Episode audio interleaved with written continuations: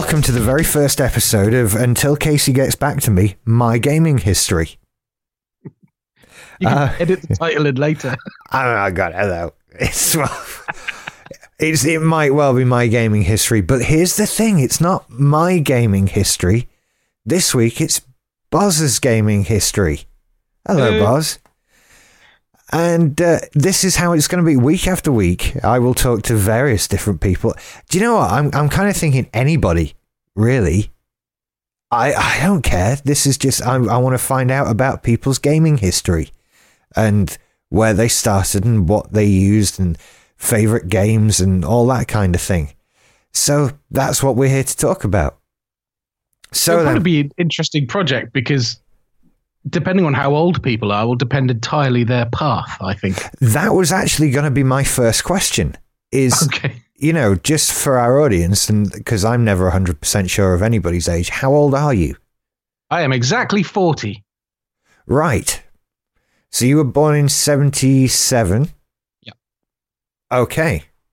So and and obviously you're from the UK because I think that's going to Oh, play a yes. major major part in it as well, Yeah, it will. to be honest. um so now we've established that then. So where where do you remember the first time you played a computer game? Sort of. Um, th- I think the thing is, I'm not sure if I played it or not, but I remember when I fell in love with computer games. And it was when my mother remarried and I was a little git all day. Um, they, she then went on honeymoon and I went to stay with my, uh, we, talked about them on movie news the other day, the, the family in Wales Yes. for a couple of weeks. Yeah, that was interesting. Anyway, um, so, but we stopped at a motorway services on the M4, and they had the original Star Wars cabinet uh, Death Star run game, ah, yes. line, line drawn.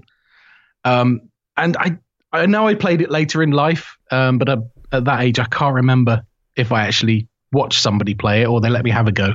Not sure, but that was where it all started. So I was very much a computer game, uh, sorry, an arcade gamer initially, Right. um, until my stepdad then brought home this system, and I've I've gone and got it out of the loft because I couldn't remember what it was called, Okay. and I've never heard anybody talk about it on any of these nostalgia things anywhere. Mhm. It is actually called an Acetronic MPU 2000. Have you ever heard of that? No. Now, my stepdad So sorry, the Acetronic. This oh, the Acetronic MPU two thousand. Here you go. Okay, let's have a look from uh, oldcomputers.com. Has an on-off switch, low programmed game select and start buttons. The aerial cable is hardwired into it, and it has two analog joystick controls, which actually really smooth still. Um, I've lost the little screw in bits, but the mechanism's still there. Then it has two like red fire buttons at the top, and then um, like a full number keypad below it because it had like maths games and word games, and there's one called Code Breaker, and uh, it used to have little overlays that went over the buttons, so that all those buttons are black. They're completely unlabeled. Yeah, And Depending on the game, the game came with the transfers. quite like the uh, Intellivision thing or ColecoVision. Similar setup. Ah, I see. Right. Okay. Um, I've just found a page about these. So the the Acetronic MPU 2000 was released in 1979 by Acetronic, only Ah. in, in the UK, and technically compatible with the Interton VC 4000 software. Yeah. Okay. However, the cartridge slots and cartridges were different for each machine, so you couldn't take an Acetronic cart and plug it straight into the in- Interton machine. So, okay, the Interton VC4000 was a different thing altogether. Uh, I've Okay. got one here called Laser Attack, which I actually remember fondly, and it says suitable for Acetronic Radofin Prinztronic microprocessor systems, and that's copyright copyright 1982, made in Hong Kong. Gosh, this is a very. I have never seen this, never heard of it, never. nothing. We, we're looking at something Atari 2600 sort of level of computing here. Pretty much, yeah. Um, but this is this is where it started. This is gosh, gosh, look at it, Space Invaders. It's almost quite like the Philips G7000, but again, a totally different machine. well, my sister was ace at Space Invaders, um, and the thing I got recently, which I'm sure we'll get to later, um, I, I got her to play it just to see if the same thing happened because she would she would hold the remote and she would do the whole leaning left fully with her entire body and right to avoid bombs. Absolutely hilarious to watch. Yeah, Alison does that. Um, it, it's But so these wonderful. cartridges, these have they have um, game modes on them. So that be explain that button. But so on the front of the cartridge on this laser attack, you've got five levels basically. So you've got laser attack, level two, level three, laser attack ace, and then laser attack cadet. I don't remember that at all. Well, this is where they just have it's basically the same game but with slightly different rules or whatever. And it all had to be activated with an ex- with the the hardware button, I suppose, back in the day. Yeah. Uh, again, the Atari was similar. Uh, this thing's incredible looking. Oh, shooting gallery. I remember this one. But there's no screenshots on the boxes either. Not like today. Oh, let me see what the graphics are like. It's like, no, you just go by the artwork on the front and buy it. Well, then it was amazing that there were graphics. You know, Yes. just This I- one's got 32 game programs on this cartridge. I don't even remember. Crazy. So, do you, was this something that was brought into the house by a, a parent, or was this something that was requested by a child? No, this, this was just blindsided us. Um, my stepdad used to work on the lorries, and he just walked in with a cardboard box with this system dumped in it sideways and a stack of games. And and this this box it's in now is how I remember it always being stacked away. And we just it fell off the back of a lorry is what he always used to say. Right, fair enough. I've got no idea where he bought it, how he got hold of it. All I remember is the original one broke, and then he managed to get his hands on another one quite easily. Uh, but beyond that, I have no idea. But I played it for years. Gosh. See, I think another thing that I'd be interested to find out about people is whether that first system was was that a child asking for a toy or was that a parent who wanted that thing anyway and luckily I have a child and can justify it because I think that's what happened to me. You know, like my I didn't ask for computer games when I was a toddler. I had no no idea what they were, but my dad did and he wanted them, so there you go. um, I, I think that was it. Uh, and I, I think that will vary from person to person as well. Uh, Actually, I, I saw my first Nintendo Switch this morning. And uh, I said, Oh, Gold Dust, you got one? She goes, Well, yeah, that's one of them. But after we bought that for my kid, my husband liked it so much, he went out and bought one as well. yeah, they're a sort of one each kind of thing. That's where they've been very clever with it. Mm. Um, but yeah, so where did where did you go after this then? Um, so after the, I mean, there's there's two stories running al- always because uh, all my childhood holidays, because my parents didn't have a lot of money when I was a kid, so we did camping and in the UK, and very often it was nice to go to the seaside. My dad loved sunbathing, so it was always somewhere like that. So there were piers and there were arcades, Oh yeah, and I can pretty much remember each holiday by what game I was obsessed with on that holiday. For for example, one holiday we went to Felixstowe, and at Felixstowe they had Rolling Thunder on the pier, um, which I don't know if you remember was a really tall, gangly dude with a gun, and basically lots of there were Ku Klux, Ku Klux Klan looking motherfuckers trying to shoot him basically with yellow hats, white hats, blue hats, whatever, and uh, you would run out of bullets really fast. There were like doors you could run in and charge up. Um, oh and then you- yeah, uh, if you got far enough, then you go and you get like a submachine gun, yeah. and had really funky music. Loved that game. I feel like this is actually, that's actually just recently been redone as a sort of yeah. I think because it's a Namco game, and It is, they've just put out sort of a Namco arcade game pack for the Switch, and I think that might be in it. Oh no way! Oh, that's oh now I'm gonna have to get that now. Yeah, there you go. Sorry. Damn it! Sorry, I think you might be able to get it on your PS4. I don't know if it's a Switch exclusive thing, but yeah, that's out there. Um, I, I can totally relate to that experience of remembering holidays by the computer game you're obsessed by.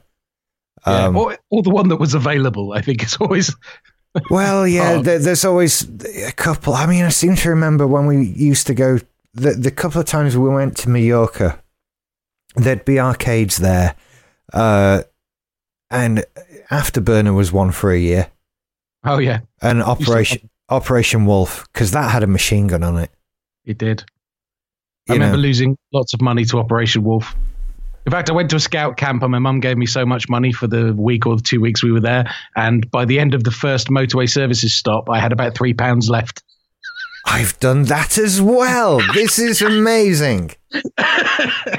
It was the year seven field trip to Ridley Hall, and I spent it all on the Turtles arcade machine at the first motorway services. Yeah. Yep, so easy done when you're a kid. So I would just those those like having got an arcade emulator now, you realise this is impossible. Because as an adult, you're like, oh, I was a kid, I was shit. Right, let's let's play now, and I'll see how far I can get on one credit. Well, you can't get anywhere. Yeah. And they're, they're made like that, really. yeah, yeah. All the combat games I loved were just designed for you to just keep pumping money into the machine, and we fell for it hook, line, and sinker. Well, because you, you, I don't know if it was so much just falling for it as, I don't know, they had you hooked. You, you've got to finish a game. I mean, the idea of just having to stop and only play for five minutes ever is quite odd now. Uh, Yes. But there are some games, yeah, that was it. You paid your pound or whatever, you had a go, and then that was it. And you'd never play that game again or Yeah. whatever. Okay, Oh, I've got another weird. one. I've just remembered another one. Um, so school trip to Llandudno, right? and they had Double Dragon on the pier. Oh, And that was when I got to the last level of Double Dragon without spending too much money because somebody told me about the secret move.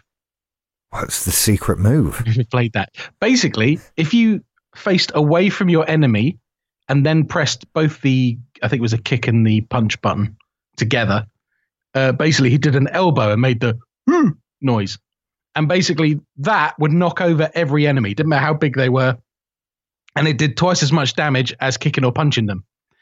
Um, so you could actually just walk around, circle around the back of someone, elbow them off the edge, and you spent way less money and got way further in the game. Well, there you go, everybody. so if you've been stuck on the Double Dragon arcade game, yes.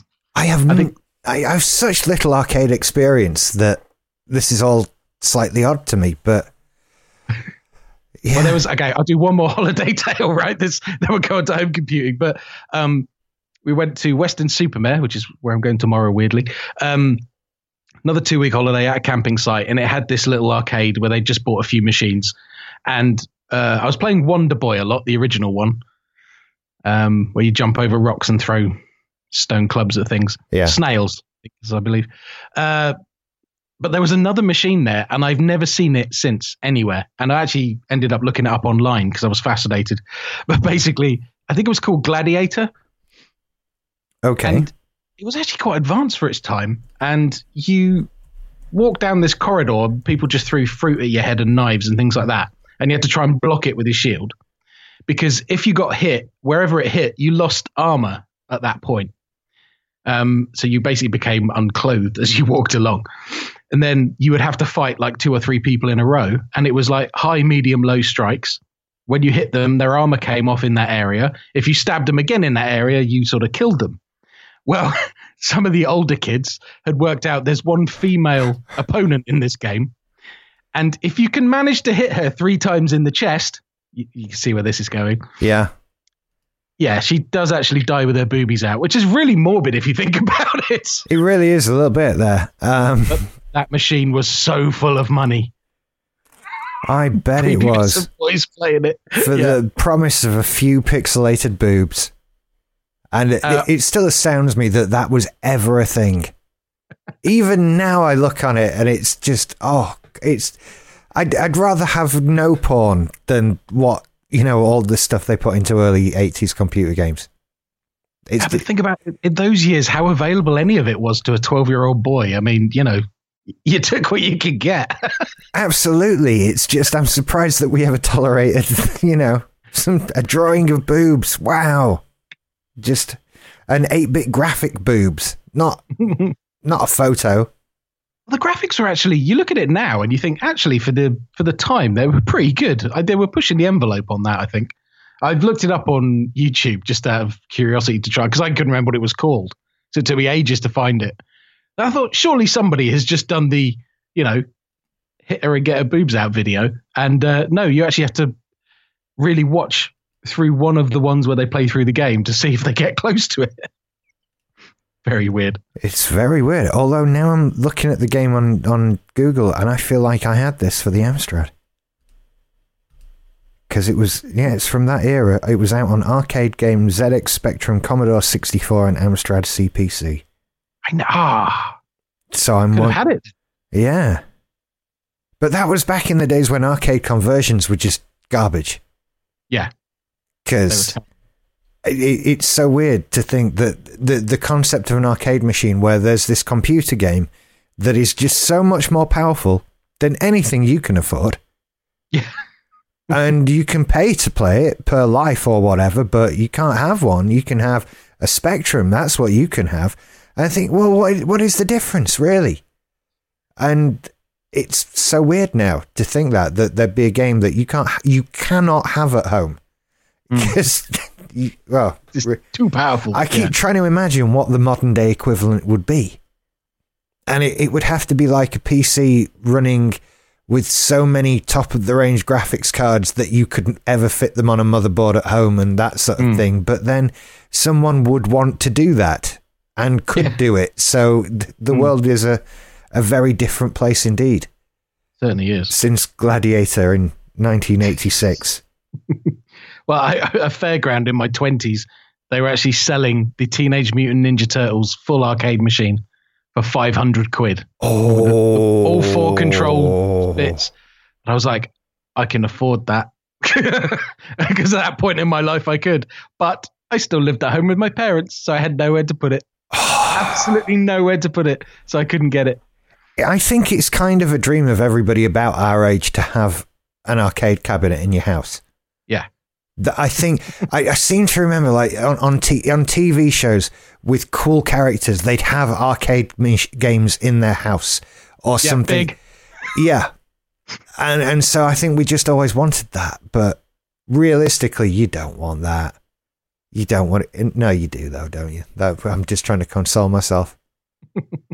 Although I Well, I imagine need- you need the house big enough first, so I'll take that first. then I'll think about the arcade machine. That's it. I'd need to have it delivered while Al- Alison was out, uh, and I'd, I definitely need some help getting it up here to the attic, which would be an interesting exercise in itself. Crane Uh, lift it through the skylight; it'd be fine. I think that's the only way. Even that would have to be made bigger, or you just miss you just miss with the crane, and that happens automatically, doesn't it?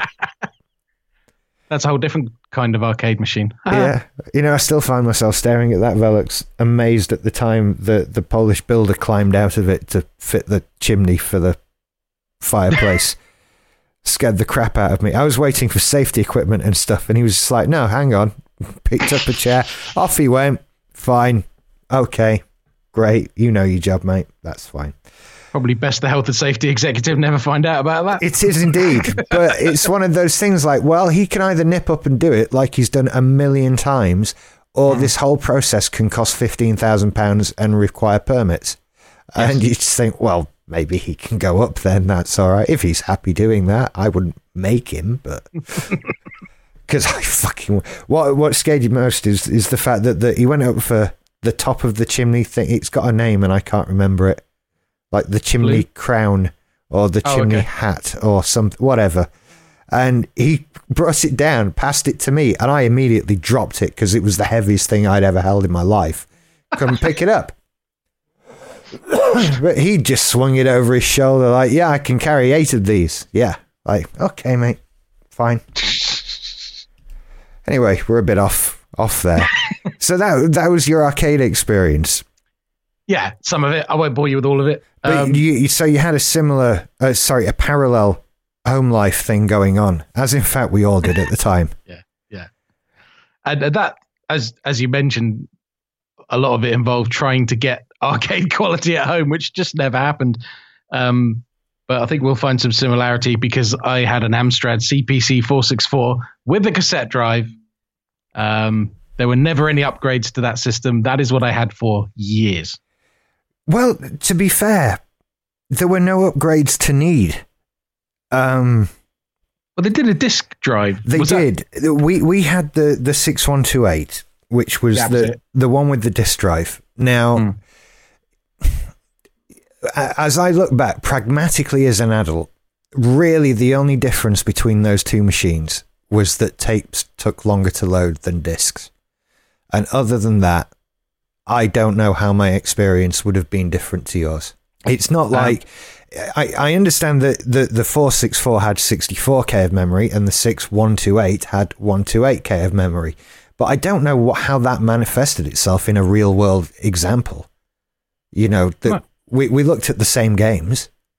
Yeah, because the games had to load completely into memory or they wouldn't run. Exactly. And so no one ever made a game over 64, did they? So, yeah, basically that was it. Why would you make the game that cuts off half the user base? And so it just never happened. There was never an incompatibility problem. It was just a, a matter of time. And I know that people complain about um, tapes being dodgy to load, which Yeah. a lot of times they were. But I would actually say that 464 was because a, a lot of my friends had those as well. I never saw 464 really have the same problems with its internal tape deck that we had with an external one. Oh, interesting. It, it just didn't compare. It was you, you could trust that thing to load tapes so much. It, it I seem to remember we'd we'd have a thing if we bought a tape game and couldn't get it to load on our six one two eight. Before deciding the tape was broken, I'd try it on my mate's four six four, which Right. would usually load the tapes. So Mm. you know that's what actually half the memory gets you games that work. So I think, think- you know I think they did wear out after a while. Um, and there are two great injustices in my childhood, well, like it, that have lodged themselves in my traumatic memory, where I was accused of things I didn't do, right. and one of them involved the Amstrad. so there was this really cool little. It was, I suppose, now it would be like a comic shop or a. Uh, you know, sort of place where kids go and play Magic the Gathering and that kind of thing. It was like a very early version of that Okay. and I loved this shop. And they sold all the cassette games. And I went and bought a game. I went home. It wouldn't load.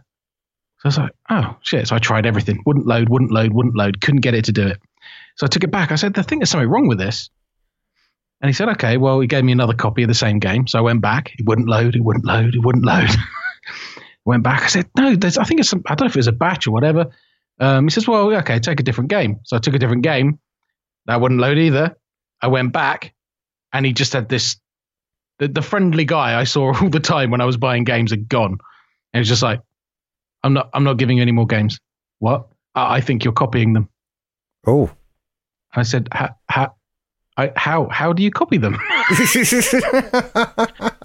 like I'd never thought it was as simple as taking your tape to tape dubbing uh, ghetto blaster thing yep. and just copying the tape never even entered my mind for a second. Of course, after he fucking accused me of it and I hadn't done it, yeah, I started copying games. You bastard. Of course you I did. felt Yeah. Guilty about something I hadn't done for weeks after that.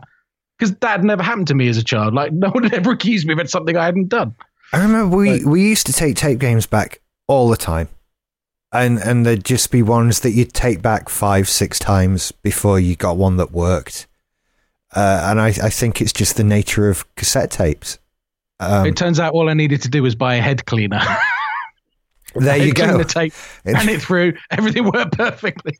And uh, could have just said that. the the trouble with it was, I think you, you're playing a sound in order to get computer data from it, and if that sound is even remotely imperfect, you get incorrect computer data, and you get Yeah. corruptions and crashes and all sorts of things. That's fine for an album. If there's a slight imperceptible audible change to you as a person, you can live with that. But for a computer, it fucks it up. Um, and if they've It's like replicated Chinese, that, isn't it? yeah, Get the intonation wrong, you've just offended somebody. exactly. and so if there's just you know you can just imagine so in, down at the replication place, someone just bumps into the machine while it's doing the first run, and that's hmm. it. Every copy of that game has this little squiggle on it that Yeah. fucks it up. Because um, when every other game up to that point has worked, uh, but I didn't have the analytical brain to think, well, let's load a game I know works that I've had for ages. So I think. Well, the difference is, I think you and I are, are, of the age that we've lived through the great IBM PC compatible period, mm. which I think probably taught people our age to be more astute at problem solving and fixing computers mm. than anything before. So once you hang on, I'm I'm getting ahead. We can't not talk about the Amstrad. What were some of your favorite Amstrad games? Because honestly, it felt like we had that thing for decades, even yes, though obviously did. we didn't. But you know, as a kid, it was that was the computer of my childhood. Yeah. Um. So what well, what what are your memories of it? Well, picking the highlights, obviously the, you've got the Amstrad set that came with it. They got actually they got played quite a lot.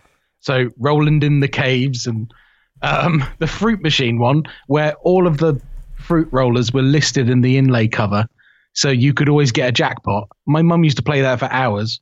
Uh, the Hampton Court Maze. um, there was so many. Harrier Attack is the Harrier probably Attack. the most fame, the most famous out of the AmSoft games. Yeah. Uh, Amsoft, that was it. I yeah. think they were. I, I, believe this was part of. Yeah, they were wholly owned subsidiary of Amstrad, uh, basically set up to make some games for the damn thing. Basically, now just we've got the just make some games. I don't care. Just go. And uh, yeah, in 1984, 85, and oh, a little bit in 86, they sort of shat out some well-known sort of games like Harrier Attack, Oh Mummy. Oh Mummy, yes. Oh, that was all about the music, wasn't it? You it could was. sing it now, couldn't you, Rich? You could.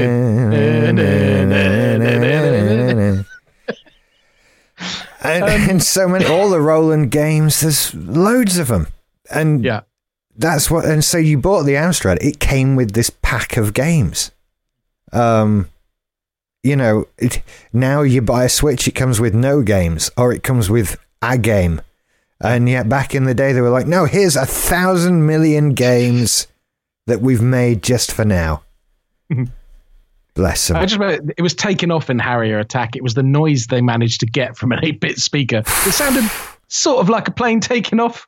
Um, yeah, that was one of those like your mum would come in the room, like, can you turn that noise down? Kind of, that's not sound I want to hear. Yeah. You know, I, I can't do an impression of it. It's just a horrible sound. The the plane in Harrier attack. Maybe I'll find yes. a copy and splice it in here, and you can hear that noise. It's just horrible. What? A, what? I mean, you you could do that with a lot of the games in it because this is where we fell in love with 8-bit soundtracks, surely, because uh, a lot of the games, like I used to have Dizzy, which is the stupid egg that rolls over things. Uh, the the first Dizzy game, not the Treasure Island one. That had again, I remember having a really evocative music to it. Um, oh, that was another one. Oh, uh, I had Friday the Thirteenth, first horror game I ever had on the Amstrad. That might have been one? one? of the first ever horror games. Really? Well, yeah. Um, mm. Given the year and all that kind of thing, you know, I think I did play it. Um, it was impossible. Friday. Now, hang on then, because I'm. don't want to get it mixed up with the the NES version because it was different. Um, and yeah, I think I do remember playing it, and the music specifically. Mm. It had what's it called? It's a classic. It's not Ode to Joy, is no, it? But, it, but it's yeah, a classical it's, piece. and it was so creepy. and you walk in the church and the music would change and it was basically you had to walk screen to screen and there were lots of little characters everywhere and you could pick up these yellow weapons which had varying levels of effectiveness and you're basically looking for Jason, who's just running around dressed in black, because obviously they couldn't do the mask with that many blocks of pixels. Um, but basically, you had to get to him before he got to someone else and killed them. So it was just this chase game, but he would always get to someone else and kill them before you found him. The rare time you found him, you just pointlessly waved this weapon at him and he'd kill you. I don't think I ever managed to kill him once. But when he killed someone, there was this blood curdling scream, as my memory says. It was probably some terrible 8 bit screechy noise, but the Jason Mask with a dagger through the eye in a pool of blood would appear on the screen, full screen, Yeah, and it always made you jump. I do remember this game. I do remember it, and I mean, it, it is my memories are distorted because, like I say, it's there was an NES version which is famously bad, but it's a different game. Um, this was a thing that happened. Everybody back then was that you'd have game. The game would come out for multiple platforms, but it wouldn't necessarily always be the same game, which is weird. but that's what happened. Um, so that that was the thing.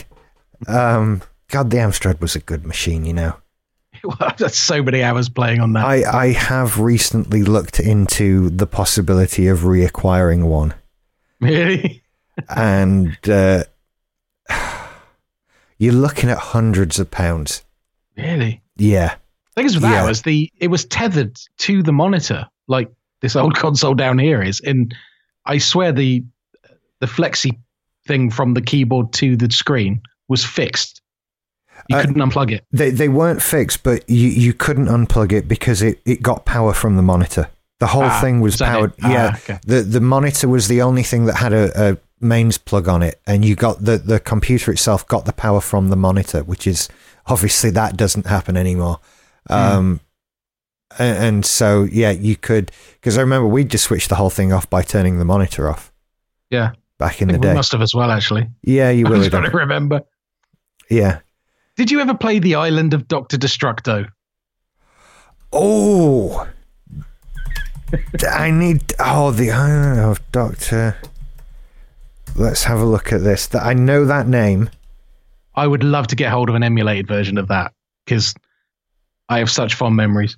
Hang on. Basically, each level is a ship at the bottom, and Yes. you are a fly plane, and you can only fly in circles left and oh, right.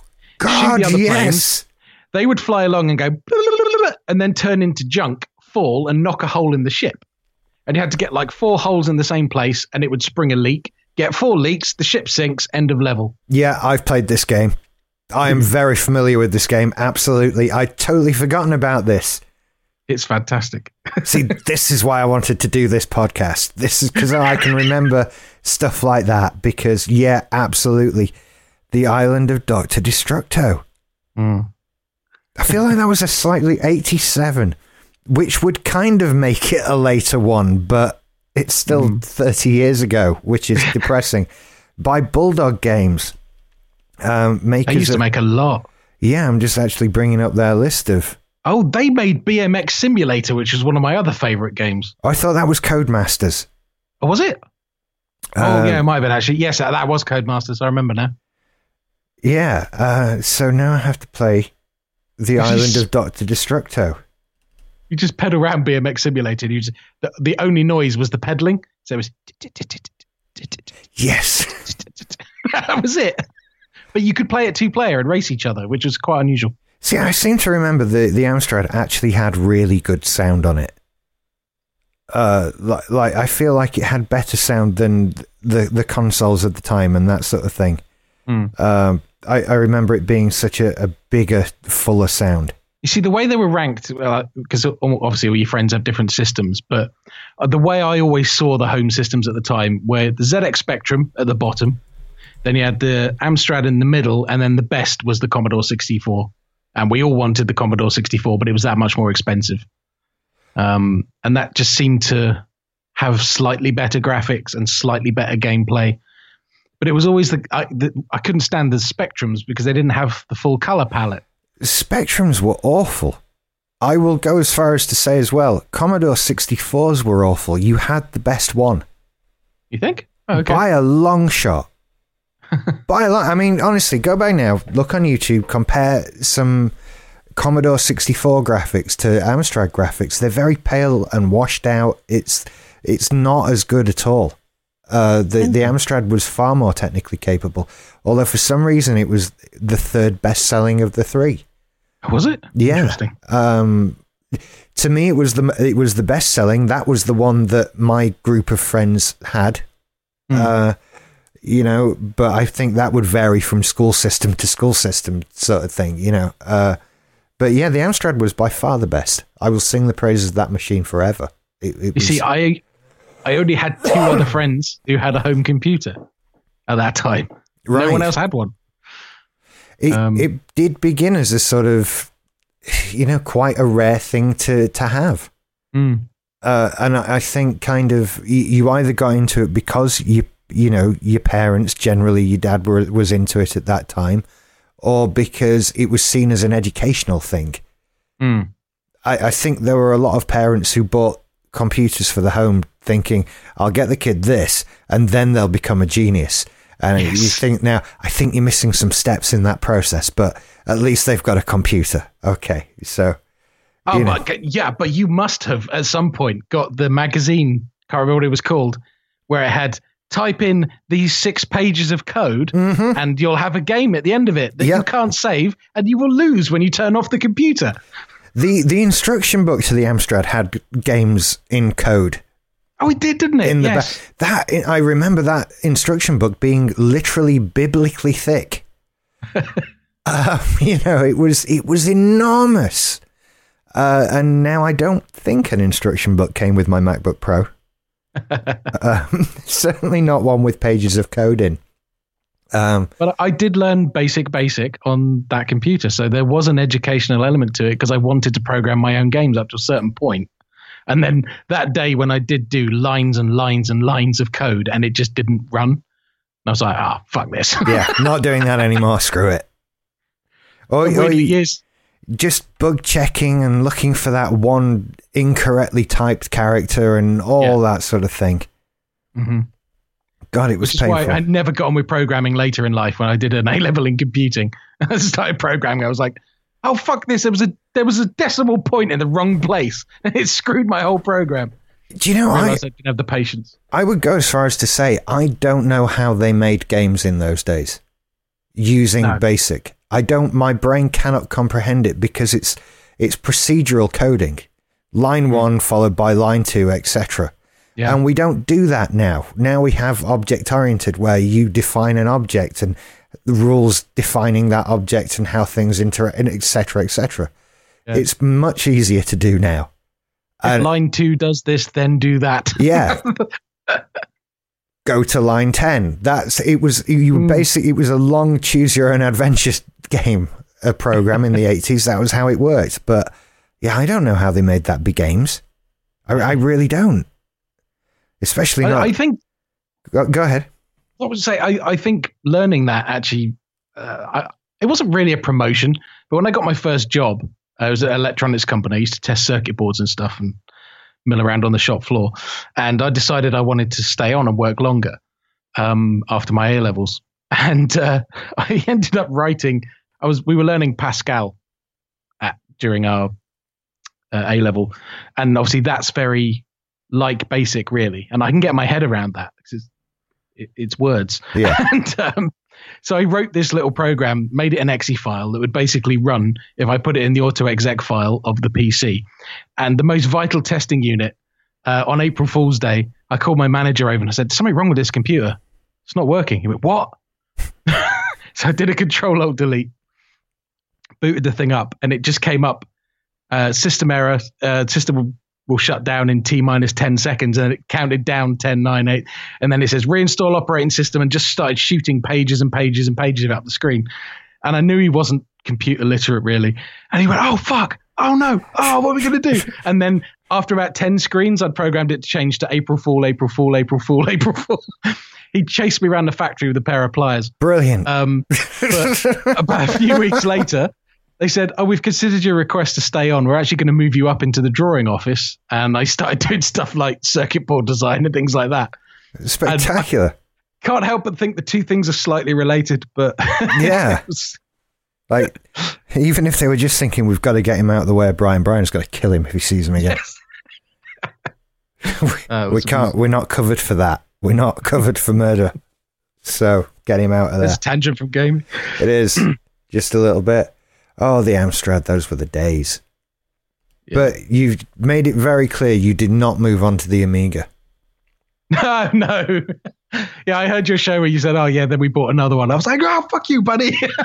no, because it was the thing I wanted most in my life. Uh, my friend Gavin had one, and I used to go to his house as much as possible. and like it was just a highlight of my week to be able to play anything on his Amiga. Um, I loved a game called Lords of Chaos, which was based on a it was an Amstrad and Spectrum game called Chaos, um, which is like wizards casting spells, Yeah. and then you send them at each other. And then Lords of Chaos was like the next generation of it, and it just I loved it. Um, there was a game called Turbo we used to play. Yeah, loads, loads of stuff. Um, but yeah, back home we couldn't we couldn't really make that jump. But then on the other hand, my other friend, uh, his dad worked at IBM. He ended up with an 086 An uh, 086. an 086. That was the entry level processing speed. Then obviously we went 286, 486, and then Pentium. Yeah. So it was always this, and that got me into PC gaming, like entry level. And we used to play Mech Warrior on that, the original one. I think you've uh, come across that one. I have. Yeah, it, when we first used to play it, you get to the point where you had a heavy mech, which were the slowest ones, and they had two long range lasers, and it'd be like, attack this base, kill the mechs next to it, take the loot. Okay, fine. So we would accelerate our mech to maximum speed, walking towards his base. Then we'd go and make toast, tea, and coffee. Because each step, the processor speed was so slow. It used to take 10, 15 minutes for it to walk across the battlefield to engage the enemy. And it was so slow, you would just line the reticle up on the enemy's head. And then the second your long range lasers came into play, you just fired them both and blew its head off. Um, years later, I played it on like a 386. I'm like, ah, it's too fast. I just got absolutely hammered, blown to pieces. I think we actually got that game free with our Voodoo 3DFX card oh, right. or something back in the day. Like the first time we got a, a the first time we got a graphics card, you Mm. know, because that that wasn't a thing. Uh, I remember it had eight megabytes of memory. That was that, That was was the on Mech fancy. Warrior 2. It might have been. I don't know. Well, Mech Warrior 2 was different because it came with actually a music disc. So you'd load the game and then you put a CD ROM in with the music on. And just that would just play tracks in the background while you played the game. And some of it was pretty cool, actually. Well, I think then it gave them the opportunity to do proper music doing it like that because you're essentially Hmm. playing a music CD, and we forget that computers couldn't play music. Hmm. I, I forget shit like this. Like that, you forget they couldn't play music, they couldn't display a photo, they couldn't play video, they couldn't do any of these things that we Hmm. take for granted so much. Now we're Yeah. complaining, oh, there's too much, there's so many pop up videos playing stuff at me when I'm on the internet. I, are you kidding me? Like they didn't used to be able to display anything. Mhm. They could do text, maybe. Um, see, but yeah, if so, if you went on to that level of PC, you'll definitely have gone through the years of boot discs and Yep. all that painful Yeah. shit. We played um, uh, Indiana Jones and the Last Crusade. And it was one of those LucasArts games. So it was like very text based and problem solving. And I, I will never forget that the last level of it, you have to try and get the right cup. And it's the bit where the spinning discs come out of the wall and try and cut you in half. And the sequence to cross that room, you literally had to click on one of four pixels in the right place and then click somewhere else on the other side of the screen, again in exactly the right place. Right. Um, or, or it just didn't work. You died. So the amount of repetitions it would have taken to learn exactly where to click, it was just evil. Um, but they were great little games, uh, similar to like Monkey Island, stuff like that uh, in format. Oh yeah, Um, yeah. And another one we used to play was Ski or Die, which was just a crazy winter sports simulator type game where you'd go down like the black run of a mountain in a uh, inflatable ring, or have a snowball fight, or um, that was a lot of fun as well. Oh, I remember this one. I don't think I. I think this would have been related to Skate or Die. it probably was actually. So that yeah, because if you can do a skateboarding game, you can do a snowboarding game. That's that's just a little bit of a graphics change. That is, um, but yeah, the, I th- oh, then again, there might have been quite a few or die games. You know, like do this or die. Okay, Yes. okay, just just chill, you know. But that that was a 1990 game. You See, I think the Amiga sort of straggled the 8-bit and the PC era, uh, Mm. which is why it was. It's a very almost uniquely British thing. Um, it's not uniquely British, but I think it was here. It was by far bigger than anywhere else. Yeah. Um, but yeah, I don't know that you really missed anything if you went on to PC. Well, it was a long You know, time, so I, I missed that window basically by going to my friend's house and playing theirs. So that was how I bridged that gap. And PCs, it took a while, and it was when I could get like an old busted one from someone because they'd upgraded. So I was actually pretty good at building PCs pretty early on because I just cobbled together what I could get my hands on. Um, see, I'll never forget that excitement of putting in a new card and just go, wow, look at that. Yeah, I, I bloody love all that stuff, and I I I am so glad that we got to learn that. Mm. You know, because to kids now, a PC is a sealed box. An iPad is most definitely a sealed box. You Yeah. don't, you don't get to know how it works. But a PC back in 1994, God, Well, it just had. If you didn't have a tower, I mean, my my first one was actually a flat desktop one, but it had two buttons either side. You just pushed it and flipped the lid open because you used to have to get into them so often, didn't you? There was no screws to undo. Um, yeah, they went on to towers and stuff. I'm trying to think what the gaming bridge really was. Yeah, what what I, I was trying to play with those early systems. it, it could Um, have been anything. I mean, I, I found it amazing that they ever ran anything. Um, and for me, it was that was the beginning of the period of games becoming potentially a pain in the ass, even Mm. more so than the the tape that wouldn't load, that sort of thing. I mean, Yeah. talk about the, the honestly the the term boot disc Yeah. just fills me with sort of frustration and anger and rage. You know, in the movie Apollo 13, when they've got Gary Sinise in the simulator trying to work out the correct order to turn everything back on so they don't burn up on re entry. You, hmm. you sit watching that thinking, yeah, a 15 year old kid from 1994 would have had that solved like that. Because you are just, what are you doing? You're building a Windows boot disk for Apollo 13. Yeah, Because uh, if you want to play Worms, you can't load your mouse driver first. worms, Just- of course. you Yes, know. You can't do that. You've got to No. wait and load the, load the graphics driver first. You can maybe load the mouse driver later, but there's a procedure here. And you just do that for every game. I remember when you had to type a command to load Windows. Yeah. I think that was 3 1 when it, it would boot into DOS. And Yes. if you wanted Windows, you typed in Windows. yeah, Enter.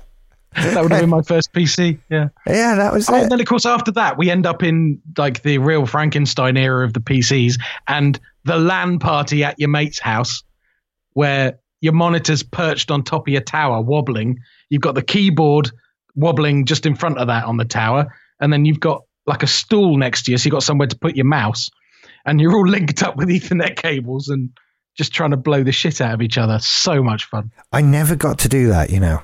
Oh, that's a shame. And I, I, I, must- Well, it, we we got more. I think we got more sort of friendly play with the Amiga than the PC because when when PCs came along, it became like you say that you've got your tower, you've got your monitor, you've got all these separate bits. It's a much less portable system than anything that had come Oh, yeah. before.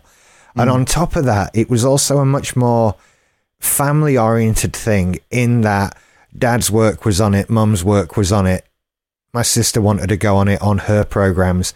I Mm. had my, and so the idea of taking it anywhere as my thing, that Yeah. had that had gone out the window. Yeah, I had an Amiga 600 in my bedroom, but beyond that, the PC was ne- that was never mine.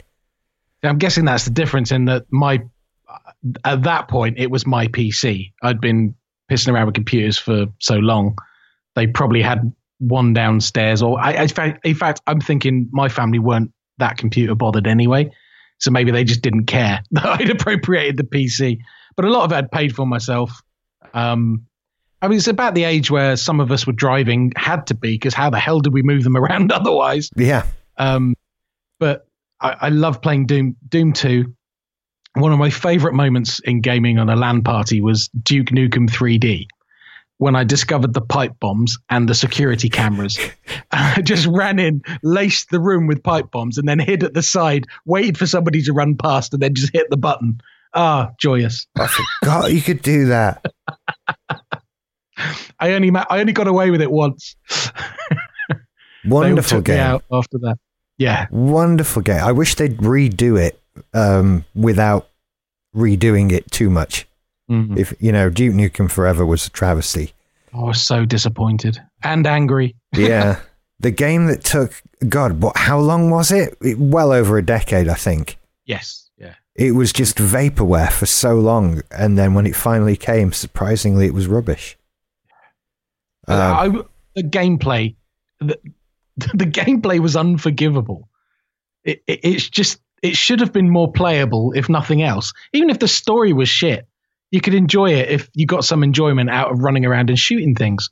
But the mechanics were terrible. I never finished it. No, I, I never did. Quit and never went back. I never. I think better things came along as well that were a bit mm. more. I don't want to say gritty because you can't really, you can't really say Duke Nukem 3D wasn't, you know, gritty. yes, but uh, things like Quake came along. Mm and that sort of thing, and Quake Two, and it got really serious then. And then we got we got into graphics cards and 3D effects and all that yeah. kind of thing. And I think games like Duke Nukem 3D sort of just paled in comparison a bit.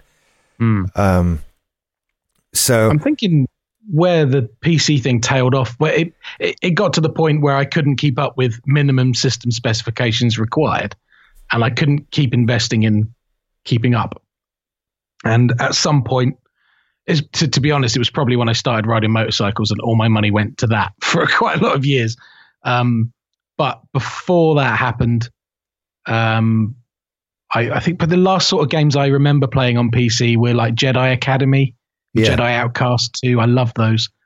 Um, but then after that, I bought the PlayStation 1, which had just been released. See, I think that I think the same thing happened to me around the same time but it, it took me until the Xbox to move over. Right. Um, the the the PlayStation One, I I wasn't quite ready yet. Mm. I think. Um, but yeah, they were huge. they were. Just to say the least. The thing with the PlayStation One, if you had one, it was just like, oh, you've got a PlayStation. And I don't remember it came with that load disc that you could load up the this load disk thing, choose uh, like a graphics program, then put a music CD in it, and it would play like weird graphicy liney things in time with the music, animated with the music. So basically, every party we ever went to was bring your PlayStation, and everyone just wanted to play CDs in your PlayStation, and have the funky psychedelic stuff on the on the TV. That was still happening at my student house in Wakefield in 2001. Brilliant. Seriously, the the music player in the living room was the PlayStation plugged into the TV. And it was Tristan's PlayStation. It was quite a few years old, so you had to turn it upside down to get it to run discs. Oh, they had yeah, laser head cleaners were a thing with those. They were quite susceptible to fluff. I think. Oh yeah, they they got jammed up like nobody's business, but they would wear out. And yet, oddly, if you turned them upside down, and I found out years later this is a thing that a recognized thing to do with the the PS1 was just flip it over. Works just fine. nice. No one, I, have not found an explanation. I've just found that it's what people did, similar to blowing in your NES cartridges. We all yes. just did it. You don't know why, but you did it. It made things work. As a gamer, fluff is your enemy. It always was. Absolutely, still is. Don't like fluff. what were you, so? What were your great gaming memories of the PlayStation then? Well, it came with Tekken, and uh, I love Tekken, and Yoshimitsu was my favorite character, so I used to play that a lot. Uh, Wipeout, um, Abe's Oddysee, which was just gloriously weird. I don't think I've sunk a lot of hours into that, but I thought it was quite funky. Wonderful game. That was the follow me.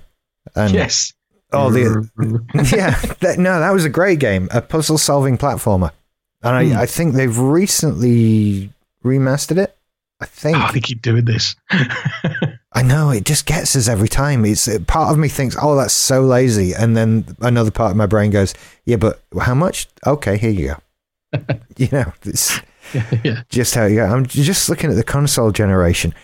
Uh, the the PS the the PlayStation was part of this officially fifth generation, Wow. and so that's on board with the N64, the Atari Jaguar.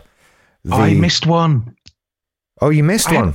I had a Sega Master System. All right, that takes us right back to third generation. Yeah, that must have been. Oh, that They- was pre PC. Yeah, but post Amstrad. So I'd have had the two at the same time. yeah, because it was 1985 the Master System came out. Mm. So, yeah, And I had Sonic, Alex Kidd in Shinobi World. Uh, I don't remember having a lot of games for it, to be honest. do you know? I don't think people did. Hmm. It, and I, I think that's why I never got one.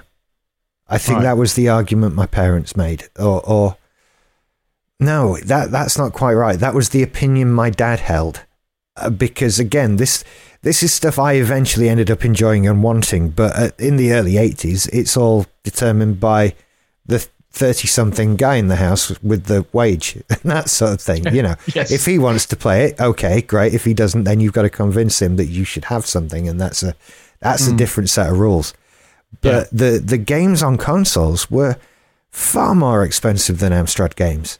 Hmm. You you you'll remember you used to get you what they called pocket money games, two ninety nine, three ninety nine, cassette Yes. games for Amstrad, and there were no four pound games for the Master System or any other console. um, I think I just used to nick him off my mate Russell because he had his parents had quite a lot. It was his dad who had the 086 computer before any of us, so right, they, they were a bit better off. So I used to try and borrow games from him. R Type, I remember playing. He had. He also had Space Harrier. Do you remember that from the I, arcades? I do. Uh, and they had like a VR headset, or th- no, 3D goggles. That was it. Yeah, they the Master System had a three D goggle Yeah, setup. he had those. Wow. yeah, I, have never seen those in the wild. I've never had a go, but I've seen YouTube videos of them, Mm. uh, and that was the thing it had. Definitely. Um, yeah, so sorry, I missed. I missed that one out entirely. I forgot about that. And I seem to remember a Mega Drive kicking around, but I don't think it was mine. I think it was my brother-in-law's. It just I played one whenever I could. And of course, for Nintendo, I I skipped Nintendo because I went the Master System route. Um, but my friend Bob, uh, who incidentally designed the logo for Little Pot of Horrors, uh, he, uh, we used to go to his house every lunchtime, and he had the yeah Super Nintendo. Right. So it was Street Fighter 2 every lunchtime Yeah. for I as long as I can remember. it was just what we did. I, I have a feeling that for many kids, that as much as we, we talk about the Mario games and all the stuff that was out on the SNES, but for many kids, it might as well have just been a Street Fighter 2 turbo machine. Mm. You know, Yeah. that it did that. That's all it needed to do. Just play Street Fighter over and over again. Uh, and I think this was about the time when FIFA games became a thing. Uh, I seem to remember my first FIFA game that I played was FIFA 96 on the Mega Drive. Interesting. That's my See- memory of it. I, I don't. I'm not saying that's the first FIFA game. I'd look that up, but that was the first one I played. Um, and I think then again we, but then there was always a football game, wasn't there? And I think it would Yeah, have was been. the, only one I remember loving was Sensible Soccer on the Amiga. Yeah, I sunk he's- hours into that. yeah, me and my mate Ralph used to play a lot. I hate football. game.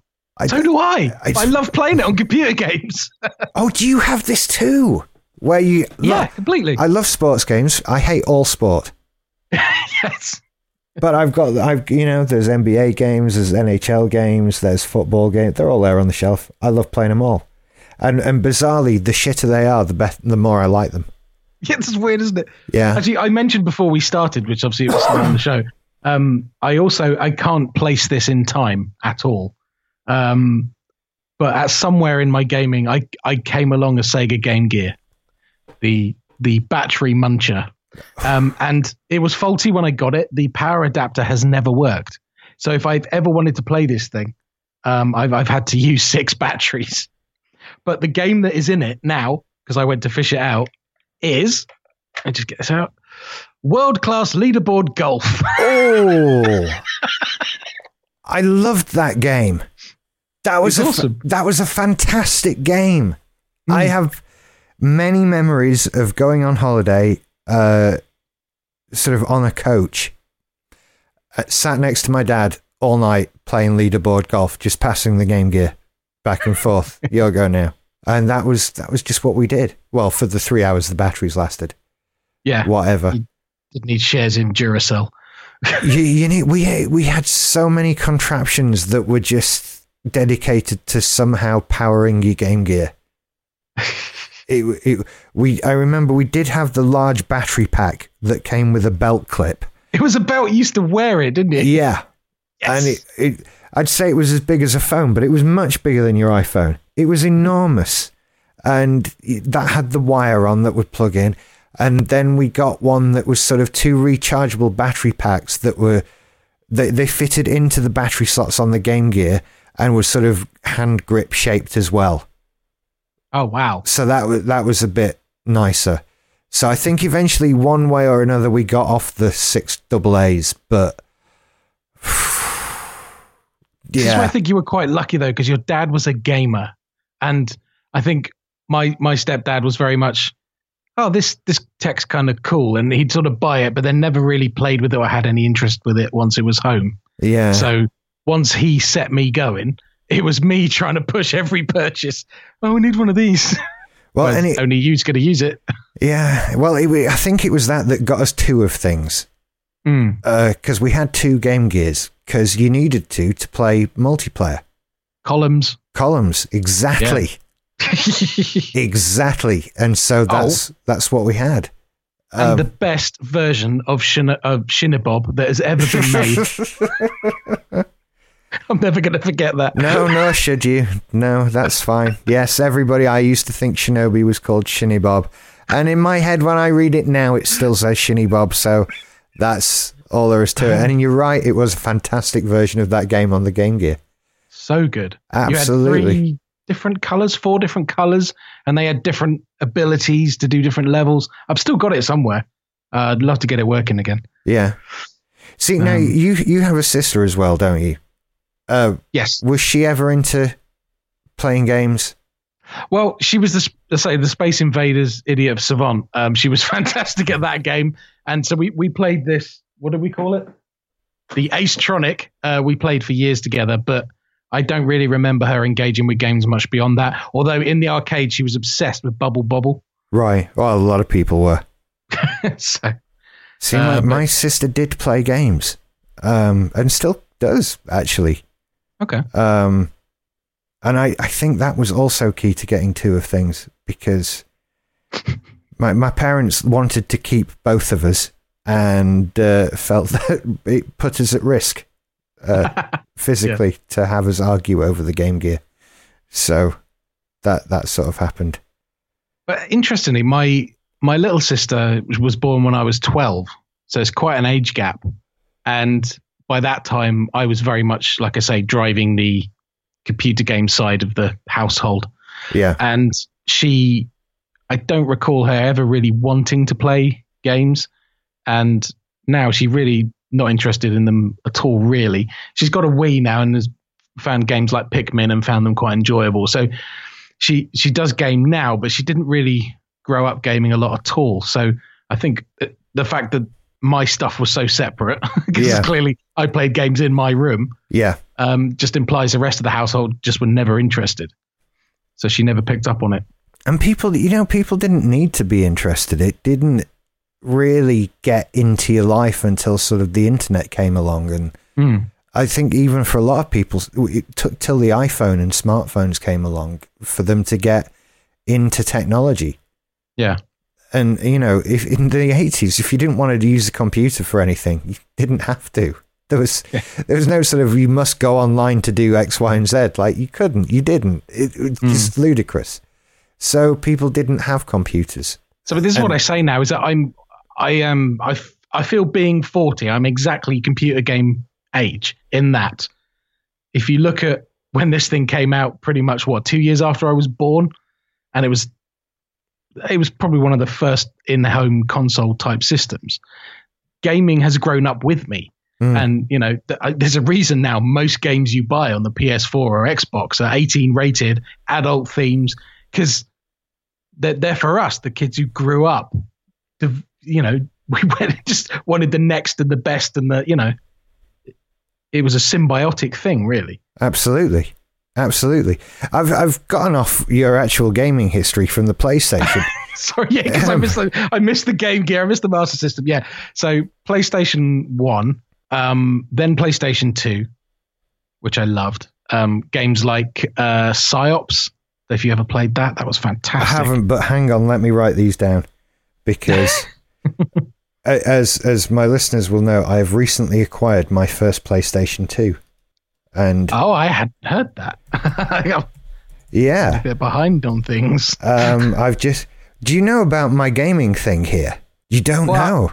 You ha- there was a GameCube, and then some games, and some Alice and I rolls, and and then lots of other things started to arrive, Buzz, and oh, lots dear. of other things came, and I'm I'm sat behind right right behind me right now is one less thing that I've just knocked. Oh shit! There's water pouring out of that onto a multi-plug adapter. Hang on. Oh shit! I've just caused the end of the world.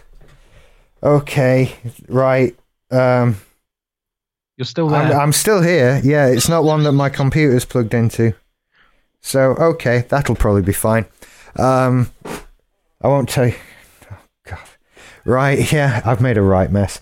Uh, so right behind me is a GameCube, a Wii an Xbox, an Xbox 360, a PlayStation 2, a Raspberry Pi, which is of course running a NES, SNES, Mega Drive, Master System, Game Gear, Game Boy, Game Boy Advance, Game Boy Color, etc. So mm. I'm I'm pretty much set up now to play any game on any platform. Amazing. I'm missing a Wii U and a PS3, and I've, I've I have my eye on those, and maybe even a Dreamcast if I'm honest. Ah, nice. So yeah, I've recently acquired my first ever PS2, and I'm I'm you know just piling up games for it because they're so cheap now. Yeah. Uh, so any suggestions? I'm definitely okay. looking for them. I of course have an N64 in the other room with GoldenEye. That's but well. I, pick, I picked that up way later. Yeah. as a sort of a retro thing, so it's not really part of my uh, history. Although was no, actually, right. Sorry, my brain. Okay, so PlayStation One, the the pinnacle game for me on that was Final Fantasy VII, and at that point I was starting to travel a lot with work. Right. And the beauty of it was, as I had a lot of time on my own, bored as shit in hotels. Uh, I was covering Ireland. I was sort of working here two weeks, there two weeks, driving around hotels every night, no one to talk to. Um, so it was just plug the PlayStation in and play several hours of Final Fantasy VII. And at that point, I was starting to earn quite well. So I was like, ah, something a bit more. And I remember I was in Dunleary and I was a bit bored, hadn't got enough games with me. Thought, I got to go down the road, find a game shop. Went into town, walked in, and I walked out with an N64, huh. two controllers, Firefox, uh, GoldenEye. I just stocked up on everything. This happens sometimes. I've tried explaining mm. that to Alison. She's having none of it, but I, I knew you'd understand. So where were we? PS2. Yeah, oh, you you were giving me PS2 uh, game tips. Yeah, do you know I'm racking my brains now about PS2 because Psi-Ops is the one I really enjoyed most recently. There was another one, um, Time Splitters. Time Splitters was a game. Hell of a lot of fun, um, because you'll be running along and then like another version of you turns up and hands you something. And then obviously later in the game that's you. Um, it's it's really cleverly put together but it's the main character. He's sort of a bit of he's like a cross between max headroom and duke nukem and um, something else funny. Um, he's just really sarcastic. And you just jump through time periods so your weapons are different. And that is one i would love to get on a, a modern platform actually because i never finished it. Um, I just remember it being tons of fun. Um, I played uh, Time Splitters 2 uh, most of all because that was a hmm. great. Mm. It was a great uh, multiplayer game. Uh, and multiplayer. T- oh. Certainly, Time Splitters 2 was. I, I don't know about Time Splitters that that you're referring to, uh, but we we played that for hours at uni. Just. Yeah. That and uh, shout out to my friend Tom who never ever beat me. um, much to his chagrin, be, that was back in the day when I'd be woken up like, "Come on, come on, we're playing. It's today. I'm going to beat you today." It's not Tom. it's not, and it's early. Come on then. So you're like the equivalent of my friend Gavin. He he is a you know some people are just born with an ability to understand and play music just naturally. yeah, He- absolutely. He is that. He's the gamer version of that. Any game he sat down, just like, oh, I completed that. And he just he was unassailable at everything I ever played him at. It was so fucking annoying. Actually, it was him that had the Amiga. So there you go. um, and he- actually does. I think before the Twitch stuff really kicked off and stuff, he was doing like uh, gaming vlogs um, or watch him play. But yeah, annoyingly talented at computer games. it's something that has come to me as I've gotten older that you sort of once you've played a lot of computer games and you've been through a lot of experiences, things do tend to get not necessarily easier but more predictable and they make more sense to you because y- your brain is wired for that way of thinking. Yes, but your dexterity doesn't get better than it naturally is. And That's- that's I- true. I, I love. I, I, I give you an example, right? Do you remember? You know, in Time Crisis, the arcade cabinet came out with a Hell push yeah. button to duck, Yeah. and alongside that, they brought out Point Blank, which was the same gun top slider thing, a pink one and a blue one, and it was like shoot balloons, shoot little piranhas. Um, Loved that game. yeah. Well, some of those levels were how many things can you shoot in this many seconds? He just with his trigger finger on that gun could make it go like a fucking machine gun. To this day, I have no idea how he did it. What I had to do was hold it in my left hand and then with my right finger flick it in and out as fast as I could. But I couldn't hold the gun and do the same thing. Yeah, that was my that was my technique as well. You couldn't you couldn't fire it like it was a gun and No. still do it. No, you had to. You're absolutely right. I'd do it and hold the gun in your left hand, work the trigger with your right hand, and just blast away. Point Yep. blank. God, I forgot about that one. But he'd have beaten both of us just holding it like a normal gun. That was a good That's sort of he did it. pre-movie game at the cinema. I see. Yes, yes. That's That- exactly where we used to play it. Yeah, that and Sega Rally. Um, yes. I've played a lot of Sega Rally at the Warner Brothers Cinema in Doncaster. That was where you what you did before the film came on. Got your pick and mix and played Sega Rally. Oh I used my! love playing Daytona as well and just ramming people into the wall and see if I could get them to flip over. It's a Well, bit of dirty tactics. But and that, but that was just a mind blowing game, a car game in 3D, in actual 3D, and Hmm. our minds were blown. yes. You know, those were the days. Yeah. And I suppose that that kind of brings us up to date then, doesn't it? After PS2, I mean, because then I'm assuming we go to PS3. No. Ah. Xbox 360. Right. After much arguments and me trying to get well, that was Casey's fault. And I went to his house and he put on Trials HD for me. Ah, yeah. And the physics of that game and just the sheer fun factor, I was like, I need this thing. Yeah. it was just amazing. That was Um, that. What I loved about that game was how it it put all of your friends on the screen there with you, so Hmm. you knew if you, it was just for those of you who've never played it. It was basically how far down this this trial bike track can you ride the bike? Simple as that. Sometimes how quickly can you do it as well? I think. Yeah. Um, And the answer to that was always not as fast as fucking Jonathan Bloody Wilkinson. exactly. Yes. Bastard. taunting you always. If you'd gone another 10 yards, you'd have gone as far as Jonathan Wilkinson. Well, fuck him. Screaming at your TV at Jonathan Wilkinson at two in the morning. I could have made it up that slope. Damn it. but the Xbox 360 brought back multiplayer for me because I hadn't played anything for years. Um, and I did get only a couple of times, but I did get the joy of playing uh, Halo with Stu Perry. And that was a hell of a lot of fun. Um, See, I, I Yeah. would, I would, I thought the Xbox 360 was the best one of that generation. Hmm. That's, it's what I went with, and I, I think it did. Think did it outsell the PS3 uh, in the end? imagine so. I feel like it did.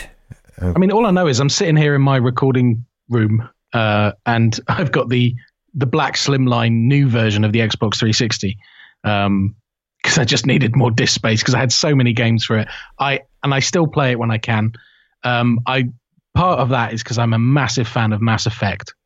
Um, I'm on my second playthrough on the 360. I'm playing Andromeda on the PS4. Um, and also, I love Gears of War, and I'm gutted because I made the jump back to PlayStation because I didn't like the Xbone um, when it came out. And mm. then, of mm. course, Gears of War, Microsoft exclusive. So I, I can't play the most recent game. If it's so. any consolation, it is just that game. There are very few co- exclusives on the Xbox, much to the distress of Microsoft. Mm. Um, mm. It's in a lot of trouble, that console. Yeah. Uh, surprisingly so after the Xbox 360, which I'm looking at the figures now. It did technically outsell the PS3, but not to a degree that Sony should be upset. Eight, no, because they had to sell two to every person because they all died. yeah, eighty-three point seven million for the 360 and eighty million for the PS3. So fuck it. There's there's nothing in that really. Mm. Um, but it's it's just a shame when you go back to the previous generation where the Xbox sold 24 million and the PS2 sold 155 million. Jeez. Which is just well, that's why it's the biggest selling console of all time. I think it pulled a lot of people into gaming. Not surprised. And the selection of games was great. Uh, you even had Max Payne on that, although I first played Max Payne on the PC. Um, that was a game that sort of revolutionized things for me. Yeah. Um, but I do get that frustration being a PC gamer for so many years with first person shooters and then having to use a, a hand controller. I'm shit. It's why I don't play multiplayer now because right. I can't aim for toffee. Give me a keyboard and a mouse. I'm better. I'm still not good, but I'm better. Well, um, this is my- the the eternal argument of uh, console shoot 'em up gamers when they keep saying I, have heard heard it said to Microsoft so many times, "When are you going to let us play with the PC gamers?" And their response is, uh, "You you don't want that." No, you, you, you really don't. You don't want that. I know you think you're pretty good, but you don't want that. Trust us. We've tried. You don't want that. Um, I mean, strafing around a target and just beating it in the head with every bullet. I mean, that was basically what we did for years. Yeah. and then you get on a console and you're like, oh, I just shot everything but the target. Yeah, joypads are great, but not for that. In that, no, you're no. better off playing against other people also using joypads. Um, well, you know, we have missed. What's that? Probably the thing that spurred this idea. I did get the Wii, of course. Oh, the Wii. Yeah. Yes. Lots of people got the Wii. Yeah, and I've listened to you be not so kind to the Wii for, for many years, and I, have always yeah. found myself pretty much on the other side of the fence with it. I'm I've been so wrong about the Wii. Oh right. so so wrong. I mean, I want to hear you say to me what it is you've got to say, but I think I'm going to agree with you. That's that's the only warning. I d- I don't think there's discussion here. I think I'm just going to say Absolutely. But you go for it. Well, I mean, it was when we, when I first got it. Uh, the Wii Sports was a revelation with the controllers, the tennis, the blah blah blah. I mean, when I remember playing the boxing version on my birthday, and like, and I did it properly, like fully boxing. Um, I know. I then found out you could just do a little flick to each side to do hooks and things like that. Yeah. But I actually went right to the top and I beat the top guy, and I was sweating. it was a proper workout. Um, and, but I loved the tennis game on it and all that kind of stuff. But then I was really excited for what else this controller could do. And we waited for that Red Steel game to come out with the samurai sword, and it was fucking terrible. Um, uh, Mario Kart came out. That was it was Mario Kart. It's always good. Um, bought the steering wheels for it and everything. but I think the game that made me love the Wii, and in fact, I think we talk about this in either episode one or two of Here Goes Nothing. This is how far back this goes um, was the uh, what was the Jedi game? Jedi Outcast? Possibly. No. Bear with me.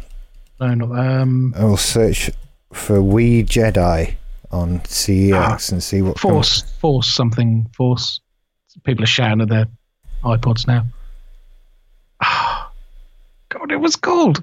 I'm still a Star Killer in, who's uh, the guy from the Mist film and all that kind of stuff. Not Jedi Outcast. That wasn't on the Wii. No, I think it's uh, Force Unleashed. Force Unleashed. That's it. Right. Does that have like? Oh yeah, there it is. Force Unleashed and Force Unleashed, Force Unleashed two, as Yeah, well. I never got that. I don't think they released that on the Wii. I, I had that on the 360, and I didn't like it because I didn't have the Wii controls. They're both on the Wii. Okay, I need to find that then because I've Yeah. still got my Wii. It's in Spain, but we, I've kept it. right? Keep, yeah, it's two pound fifty on CEX. Excellent. I'll pick that up. So the thing I liked is I've always wanted this wavy sword game to work. Uh, they brought out one for the Kinect on the Xbox. I bought the Kinect. Terrible again. hmm That somebody needs to create me a sword fighting game that makes me feel like I'm sword fighting. It's, no one's mastered it yet, but this is the closest. In that, the right hand controller waves the sword vertically, horizontally, whatever, and you feel like you're cutting down bad guys. And then your force powers are on your nunchuck in your left hand. but when you power up to a certain point, uh, well, you can finish the game and then restart the game again with all of your powers at the level they're at because you can't max up in one game unless you're really obsessive. Okay. So I think I'm on my third playthrough. and it's so much fun, like level one and two. You just walk into the room, electrocute him, grab him, throw him across the wall, pick up that big box, slam it into his head. Um, but my favorite move in it is one where you basically uh, you hold the two remotes together in the middle, hold like four buttons down, and your character like sucks in all this force, and this swirl starts around him, and any movable object around you starts flying around you, be that stormtroopers, boxes, whatever, and then with your controllers, you do this pushing motion out to left and right. Like you're pushing your hands out and going rah with the force, and everything just goes flying. And it's that interaction that I've been looking for for years with computer games. And Yeah. that game is the closest they've ever got me to it. And I'll always love it for that. Fair enough. Fair Um, enough. I, I've just I've put it in my basket. It's fun. It is fun. Um, and it's a good story as well, actually. Um, it's Vader sending you out and you're hunting Jedi's and stuff like that. And it's it's very Star Wars universe. It's very, very well done, being a LucasArts game. Um, and the other thing I love my Wii for is, is that is actually what got me into Guitar Hero. And being a frustrated musician, uh, I love me some Guitar Hero. And it had the best range of Guitar Hero games that I've seen on any console. Because they did uh, Warriors of Rock and uh, Guitar Hero 1, 2, and 3, and just, just the tracks you could get. So Yeah. many tracks I love. Um, I've now got the new version for the PS4, which actually is better buttons wise. It's more like playing a guitar, but it's way harder. Right. Um, but it just doesn't have. It's not enough metal. um, I don't think it was Guitar Hero Three has the devil went down to Georgia was looking for a soul to steal. That's like your your duel with the devil at the end. Yeah. Um, and that has the metal by Tenacious D, Raining Blood by Slayer. It's got one of the best lists of songs. So I still have all my plastic guitars and Guitar Hero games. Oh, Metallica, Guitar Hero Metallica, that came out on the Wii as well. Guitar So- Hero Metallica. Yeah. Hmm. I think they eventually yeah. did a Billy Joel add-on as well. What? What for Metallica? No, for Guitar Hero. Oh, okay. It, it, I think they did. The story it was it was because of a joke on The Office where you had Michael Scott who liked Billy Joel, and one night Jim jokes about inviting him over to play Guitar Hero, and to to entice him further pretends that it's the Billy Joel edition. Uh, Billy Joel apparently sees this joke, picks up the phone right away, calls his agent, and says, "Why isn't there a Billy Joel version of Guitar Hero? Do it now." Nice. And now you can buy Billy Joel tracks for Guitar Hero because of that joke on The Office. Brilliant. There you go. But as a Metallica fan, I don't know that you'll have much. I don't think there's much crossover in the two fan bases there. Well, I like um, I go walking in the in the middle of whatever song that is. R- River of liked that one. Dreams, yeah. River Dreams, that one. Yes, There you go. I'll play that. I don't remember there being any guitar in it, but I'll um. No, Yeah. cer- certainly not like you'd find in Metallica, really. Uh, which of course is very guitar heavy. Well, nerdy fact: the the Guitar Hero Metallica game is responsible for people being able to hear "Justice for All" the way it should have always been, because they'd lost Cliff Burton, their bassist, and Jason Newsted joined the band. And they, for some reason, when they mastered that album, just mixed the bass right out of it. You can't hear what he's doing. Right. Um, but because of the way Guitar Hero works, in that you can, if you're playing the bass, it has to lift the bass in the mix so you can hear if you're doing it right. Yeah. People started extracting those tracks from the game, remixing it, and putting it out on YouTube.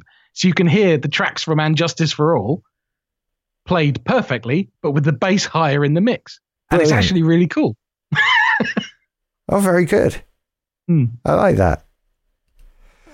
But no, Casey would be proud of me.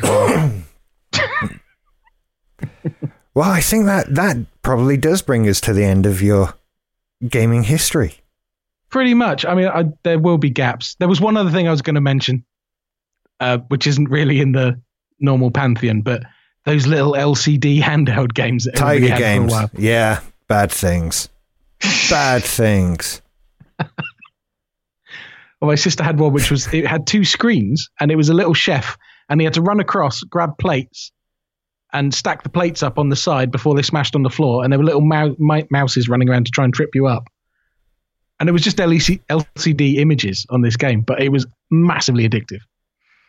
Ah, the 80s. But yeah, that was it. Thank you Um, for now I just now I just rage quit a lot. That that's that's where gaming's got me to now. That's the downside with the Switch, you know, don't throw the controller. don't do that. See, Resident Evil Seven is the the opening part of that game is fantastic. I would love to play it in VR. That's the next step I wish I could afford is a VR headset. Um, I wish I could just- afford it only in that I'd like to have enough money that I didn't care that how much I'd spent on it. Yeah. Um, it needs to get cheaper or better for me. Mm. well, I don't know about better because I haven't used one yet, but cheaper definitely. Um, but as I said with Outcast, that's the gaming experience I've always been looking for. Yeah. So like move controllers in the hands, a thing on my face, and I can look around and things can scare the shit out of me. Um, Resident Evil 7 I was really enjoying. And that was basically the prologue. Then it gets into the game proper and it becomes a completely Resident Evil game. So your frustration needing ribbons to save the game, it's the same with ammo. There's never enough ammo. Then you need this key and you can't get through this door. And I got to the bit in the game, it's just so difficult. And I've tried twice and the controls are so unresponsive because you're kind of stumbling around um, with all these camera moves, and I'm just like, "Fuck off! Why won't you die?" And I just rage quit every time.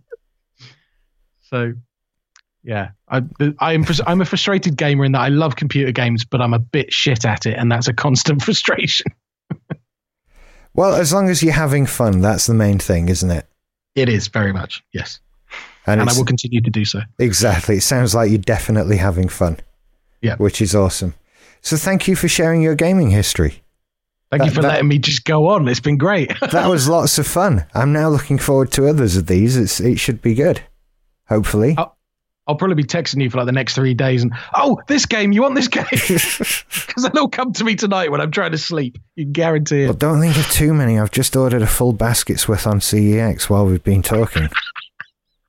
so I've got Psi-Ops and Star Wars Force Unleashed coming for the Wii and all that sort of thing. And it's just well, I I, look do. forward to some of these reviews you're doing so that that would be awesome I've got a whole load of stuff planned. I mean, we're on some of it as we speak, you know. So this is this is just some of it, but I'm trying to get some more video stuff done. I, it's coming along. I'm still working out how to do video stuff. You Hmm. know, it's like ten, yeah, I know, but it's it's not as simple and straightforward as I want it to be. Hmm. Um, but I ordered a big LED panel earlier tonight, so I'm looking forward to seeing how that will help things tomorrow. oh cool Um, actually, it's a kitchen light, but you can put a plug on it, and it's stupidly bright. Yes I know the ones Yeah, and uh, it's so much cheaper than buying something that attaches to a camera or something like that. It was tw- Mm. twenty quid something. So we'll see. Anyway, thank you for listening, everybody. I will be back with someone else's gaming history in the very near future.